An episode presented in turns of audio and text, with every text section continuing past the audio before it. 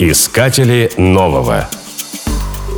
Мореплаватель и исследователь Джошуа Слоком – первый человек в мире, совершивший одиночное кругосветное плавание под парусами.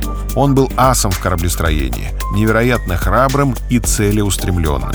Свою жизнь он безоговорочно посвятил водам океана, а его смерть так и осталась загадкой. Слоком родился в Шотландии в 1844 году в семье потомственного морехода. Поэтому с детства слушал истории о приключениях. Еще в юности он начал работать юнгой, помощником кока и разнорабочим на рыболовных судах. В 17 лет Джошуа приняли матросом на военный корабль. В составе команды он объехал полсвета. В 1892 году знакомый капитан подарил Слокому свое старое судно, яхту «Спрей». Джошуа потратил массу времени и денег на ремонт, зато когда все было готово, получилась идеальная яхта. И Джошуа с Локом задумал на ней кругосветное путешествие.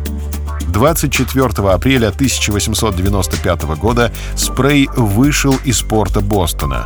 Он не преследовал корыстных целей, но хотел доказать, что сила воли, трудолюбие и знания побеждают любые трудности.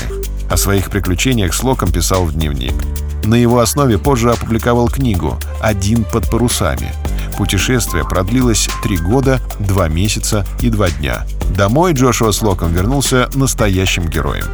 В свое последнее плавание моряк отправился на своей яхте несколько лет спустя. После отплытия ни Спрей, ни его капитана никто не видел. О том, что случилось, можно лишь строить догадки.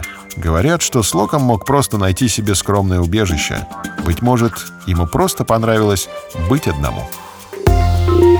Искатели нового.